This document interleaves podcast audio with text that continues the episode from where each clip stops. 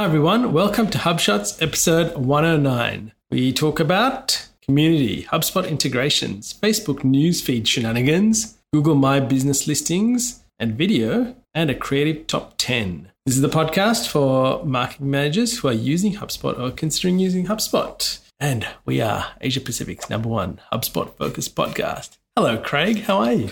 I'm really well, and I'm looking forward to your creative top 10, I got to say, coming up later in the show. But first, we're going to chat just a bit about community, aren't we? We are. So, in 2018, Craig, a lot of things are going to change. And one of the things that we're talking about is being a part of the HubSpot user group. Yeah, so I think it's really important to try and stay up to date. You know, things are changing so rapidly. We're going to actually going to talk about an interesting development with smart speakers Speaker. later in the show. And staying up to date is more important than ever for marketing managers. And there's tons of things. There's HubSpot certifications, there's plenty of sites, but there's also community. HubSpot user groups, as you mentioned, is one of them. And so we've got a link there where you can find a HubSpot user group near you if you're not already part of one. Absolutely. So I'd encourage everyone to actually look at the communities they're a part of and actually join one and be a part of a few and learn a few things from each each one of them. And saying that, speaking of HubSpot user groups, we have, or we're planning on having, the first Sydney user group at the end of February. So keep your eyes peeled for an invitation, or if you don't know, follow the links in the show notes and register so you get notified. That's right. Very excited to be part of the Sydney HubSpot user group, helping run that this year. So that's going to be great. Chris Fell's done a great job in the last couple of years. And uh, yeah, looking forward to being part of a group of five of us, five different partner agencies coming together to help out. It's going to be cool. Right. All right, Craig, on to our HubSpot marketing feature of the week. We're talking about integrations here. Yeah, I don't know if listeners are aware of just how many integrations there are with HubSpot. There's, it seems like they're they're growing like weeds. Really, they're turning up every week. But their integrations directory has got a bit of a revamp, and you can search more easily. I think it's always good because you know, actually, just today we're chatting with a prospect, and they're saying, "Oh, do you connect with Zendesk?" I was like, "Pretty sure we do." I'll just check the HubSpot integration. Yep, Bing, native integration with HubSpot. Correct. So there's all these integrations that make it really easy. And when we say integrations, it's not just, oh yeah, I can kind of pass something from here to there using like Zapier or something like it's uh, the Zendesk, it'll appear in your timeline. It's actually quite a nice integration with many of them. So worth checking out for whether there's an integration that will help out with your company. We've mentioned a few. I mean, last week you were talking about the um, HelloSign. HelloSign, yeah, yeah, and that integration. So there's plenty of them. Check them out.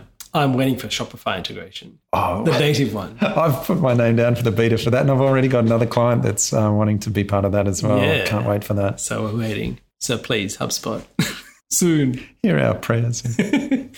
All right, now Craig, save prompts. You know what? I was see. I saw this as a product update that they've fixed the save prompt in tasks. Yes. You know, it prompts you. Do you want to save if you Correct. if you get out of it? And which is great. So that's more like. But you know, have you ever? One place that they still need this is workflows. Yes. Have you ever been in workflows settings and you go and you change something like the persona for a workflow, right? And then you just leave and it, it's gone. And just.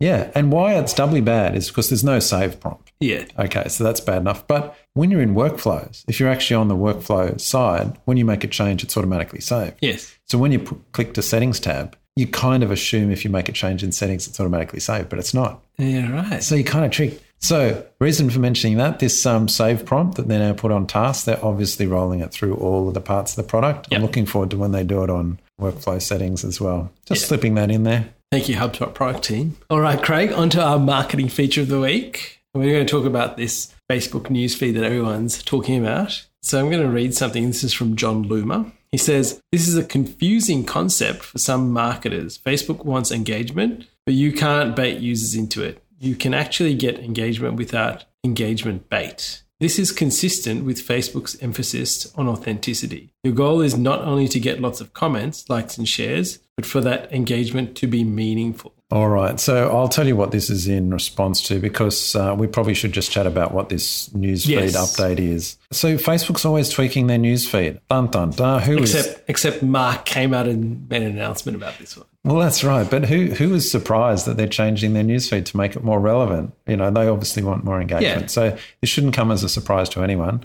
And people, businesses getting upset that they're going to get less attention in the newsfeed. It's kind of like that's really old news. Like that's I can't understand why there's been such an outcry about this. Yes. But anyway, to, to summarize what the Facebook change is, there's more emphasis on the algorithm that puts together the news feed for each person to be one to one communication between Yes. people. And again, that kind of makes sense. I think that's a good thing. We want to engage one to one. And you know, you and I have talked about this many times on the show. We That's have. kind of how we're moving. And obviously, with Facebook Messenger and WhatsApp, they see that. That's all one to one. So that's just a part of it. That's just kind of background. But the upset for marketers was, oh, how are we going to get our businesses in the organic news feed? And the, well, the answer is, well, you will if it's engaging. Correct. But total share of that news feed is probably low as it has been for ages, and that's always a pay to play. However, in spite of that, Jon Loomer talks about engagement and the fact that in this post that we've linked through, he actually had a post talking about the outcry and what to do because of this newsfeed change. And it got lots of engagement from his business page. Yeah. So the point being, it's not all lost. Correct. And as long as it's useful and, and worthwhile and does have engagement, it'll kind of be self fulfilling. Yeah.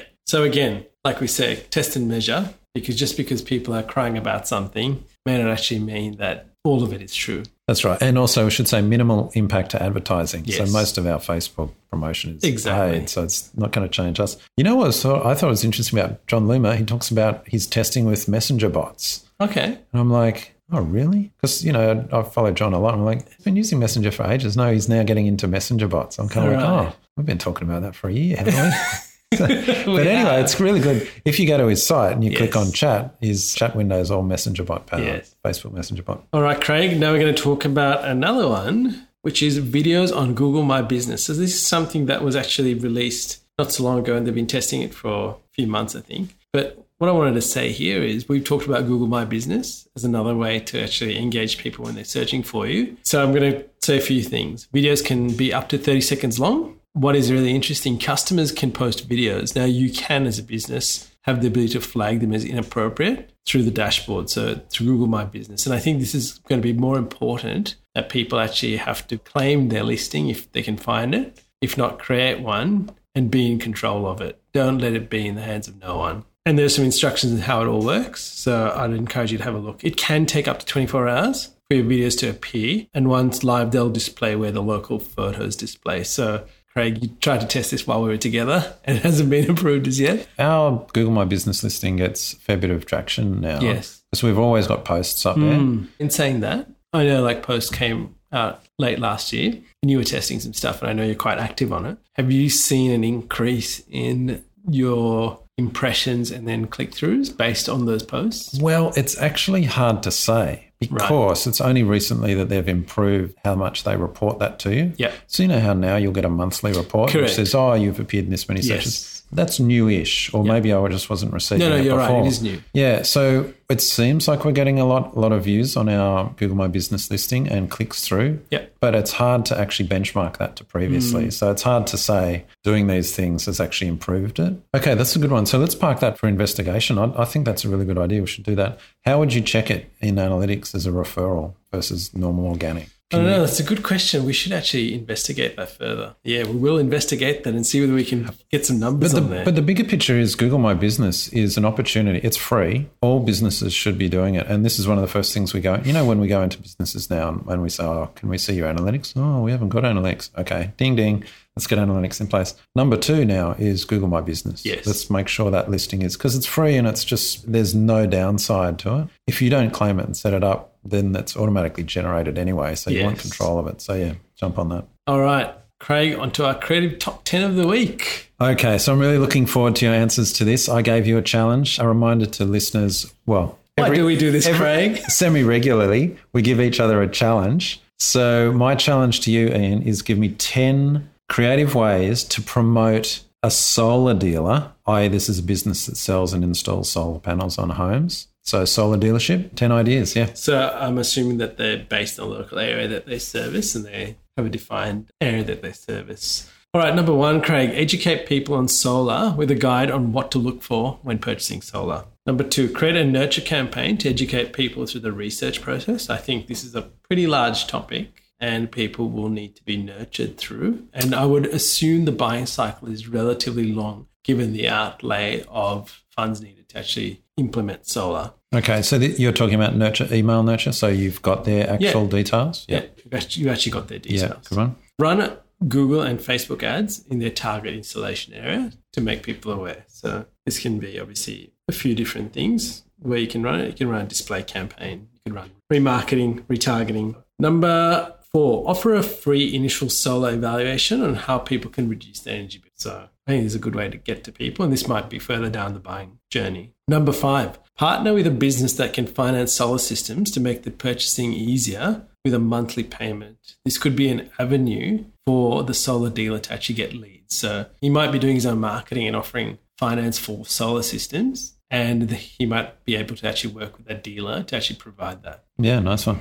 Number six, get people to sign up and be notified of solar specials if they want to save on the purchase price. So mm-hmm. they're interested, but they're not ready to buy. Number seven, target like audiences in Facebook that have purchased solar from that dealer. So that's a good way. Number eight, knock on doors of houses next to the installed house or where they got a free solar evaluation and offer their neighbors a free evaluation. And if they buy, then each of them will get a discount applied to their purchase price. Group discount. I really like this one. And I also like that it's offline as well. Yes. Good thinking. Number nine, offer a discount to people who have installed solar at their home to have a sign in their front yard for 60 days saying that their solar dealer did the job, but also what they're potentially saving in energy costs. So oh, as people it. drive by, they kind of get triggered to go, oh, I wish I could be saving that money. And number 10, advertise on sites where people are actually looking and learning about solar. So have display ads and even have sponsored content. Nice one. All right. Well done. 10 ideas. Good one. 10 very hard ideas, Craig. All right. Opinion of the week, Craig. Voice search on smart speakers. Now, this is something I came across while on my daily reads, and I thought it was really interesting. It says that smart speakers are the fastest growing market segment when compared with other smart devices. It's been like that for a while. So, just so you know, so when we talk about a smart speaker, we're talking like a Google Home device, Amazon's Alexa, Apple are about to bring out their smart speaker. And what we're seeing is this adoption of people taking place. So, example like in Google Home, I've seen they've had multiple buys for like you could buy two for $120. So they're becoming very accessible to people. And I think people are just picking them up and going, wow, this is new. Let's try it out. So that's why we're having this conversation. So, first note, do you want to do the first note? All right. So, I wanted to give my questions on this, really. Yeah, yeah, I'm raising it because I try and think about this not from my own personal view. Would I use a smart speaker? Yes, I would. But would thinking about this from a marketing point of view help my clients? And I was thinking, which of my clients would possibly get benefit trying to target smart speaker users? And I have to say, I couldn't think of one client that would benefit. Okay. So then I was like, well, I'm reading so much about this. You know, it's this massive, you know, as you said, fastest growing segment. I'm like, why is everyone talking about this? And so that's my first note. I'm just kind of confused. Like I, I see the utility in it at home and, you know, got one at home and yeah, I can see the, I can see that side of it, but from a marketer thinking about businesses, how would I? And so then the second thing was, well, what is the actual size of it? Because the fastest growing, I think they said 30 million of yep. them were sold last Correct. year. Yep. So that is a lot of devices, but compared to the the percentage of users, percentage of addressable, you know, Correct, addressable market, you know, there's 125 million households in America. Uh, there's multiples of that in Europe, so it's still small to, in terms of total households. So targeting it is not. It's it's almost like the Bing search of targeting. It's a much smaller segment, right? And maybe there's early adopter opportunities. But then I, I realized what the confusion was. It's because people are conflating smart speaker usage with voice search. Yes. And really, voice search is really where the opportunity is, but not That's smart right. speaker search. Yes. And so I think this is interesting for marketers because we we kind of think, oh, it's all around smart speakers. It's not. No. The opportunity is actually around voice search, which Correct. we've talked about many times. Yes. It's just that when the conversation is around smart speakers, everyone imbues uh, voice search onto it. That's not where the opportunity is. And then I guess my third point, as I'm thinking through this, thought about this a fair bit, and I still think I've missed something. I don't, mm-hmm. you know, it'll be like chatbots last year. I just didn't see it. And then Dharmesh very kindly sent us that note saying, here's why it's important. Going, oh, thanks, Dharmesh. Yeah, I get it now.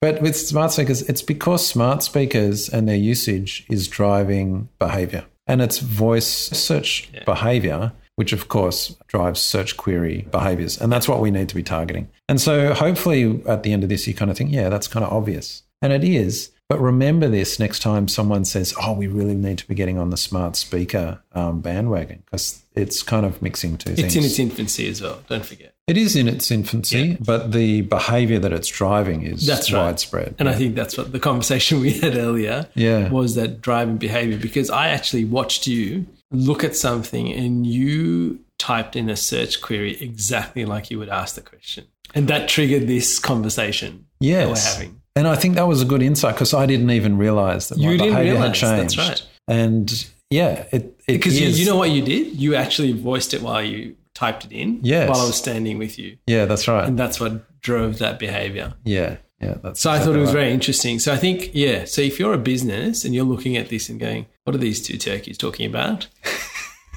just just understand that people will search more than this. I was just thinking of someone at home with their smart speaker going, "What are these two turkeys talking about, Alexa?" And that, uh, What's going to happen is that people will more and more talk to their devices. So if you haven't actually tried out the Google Assistant app on your smartphone, for example, try that out and actually see what it does and how well it picks up what you're talking about. As a example compared to Siri for as a as a quick check. Test the two, see what results you get. So what we're trying to say is be prepared. This is happening like the take up of voice search is increasing day by day. And you'll find people get lazy, so they might think, oh, it's too hard to type. I'll just speak to my phone. And this is what we're going to see. So I think be prepared, understand where it's going, and don't be afraid to test things out. good summary. As an aside, you know Google Assistant, which you put me onto Yes. on that. That's an app. We should make it app of the week next week, right? Yeah. But to enable that, you know that in um, your Google, your G Suite domain settings, Correct. And if you're a off- business. and it's Yeah. off by default. Yes. So if you installed Google Assistant and it's not working for you,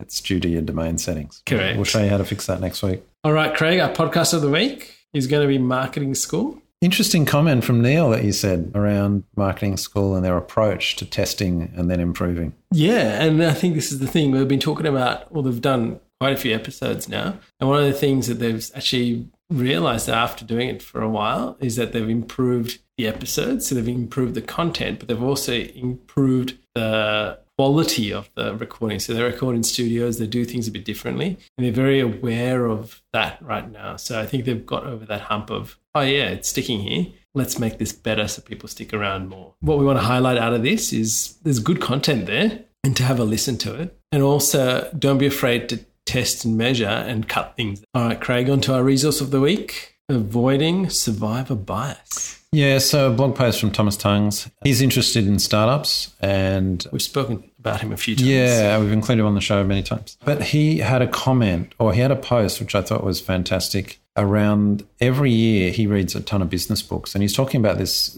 trend that actually in scientific journals as well, we've got in our further reading. This idea that often books on why businesses are successful are actually based on history, not on actual characteristics. So there's a survivor bias. Those that did become successful, well, we only look at those and then say, oh, here's why they were successful, when in fact, many of the things that they did, unsuccessful businesses did as well. So there's this kind of bias. And I actually like that quote, which we've spoken about before, where it's kind of like people flipping coins and the, the few, someone miraculously flips 10 tails in a row. Yes. And then we ask them, how did you do that? And it's just pure luck. and they come up with all these strategies. Well, I flipped it this way. I thought, and they actually genuinely think that's the way it is. It just turned out that they got lucky Yeah. and other people didn't. That's oversimplifying, of course, but often with businesses, someone can be really successful the first time. They do it exactly the same the second and third, and they still fail.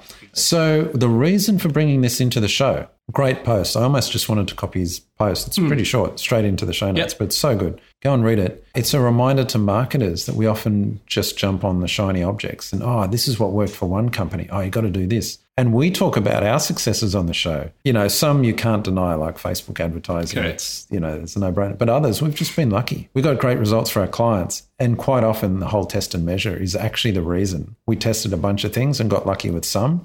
And in some ways, that's marketing. And then we take the credit for when we were lucky and actually got good results. And we just happen to get better results more often than not. And Correct. it's kind of like that with marketing in a way. And so to mention this article is really to remind of those two things. One, test and measure. Yep. You've got to keep testing things. But two, don't just trust what someone else did that was successful. Of course, they might have just been a survivor and got lucky doing yeah, it. Yeah, perfect example. test and measure and persistence. Persistence. Like, and hard work, basically. Just keep slogging away Correct. intelligently, trying to um, test new creative things. Yeah. All right. And finally, shout out of the week, Craig. A big thanks to Christopher Mottram for editing our podcast and keeping our podcast on track for the last 109 episodes. He does a great job. Thank you, Chris. And we've got a link to his, his website, website, there. And he, gee, he edits some big names. He like does. Marketing School, for example. He, he edits them. It's great work. You know, we listen to our shows backwards afterwards. Yes, we do. And all these mistakes we make while we're recording. And then when then we play the episode and goes, oh, yeah, he cut that out. Gee, it was good. He actually listened to it seamlessly edited. So thank you, Chris. Really appreciate the work you do, as do our listeners, I hope, as well. Correct. Now, listeners, we would love if you would leave us some feedback, a review on iTunes, join our Facebook group, join our WhatsApp group. If you've got any questions, we'd love to help you out. There is an opportunity to have a no obligation 30 minute consultation with Craig and myself. And if we can help you in any way, we'd love to help you. Until next time. Catch you later, Ian. Hey there. Thanks for listening to this episode of HubShots. For show notes and the latest HubSpot news and tips, please visit us at hubshots.com.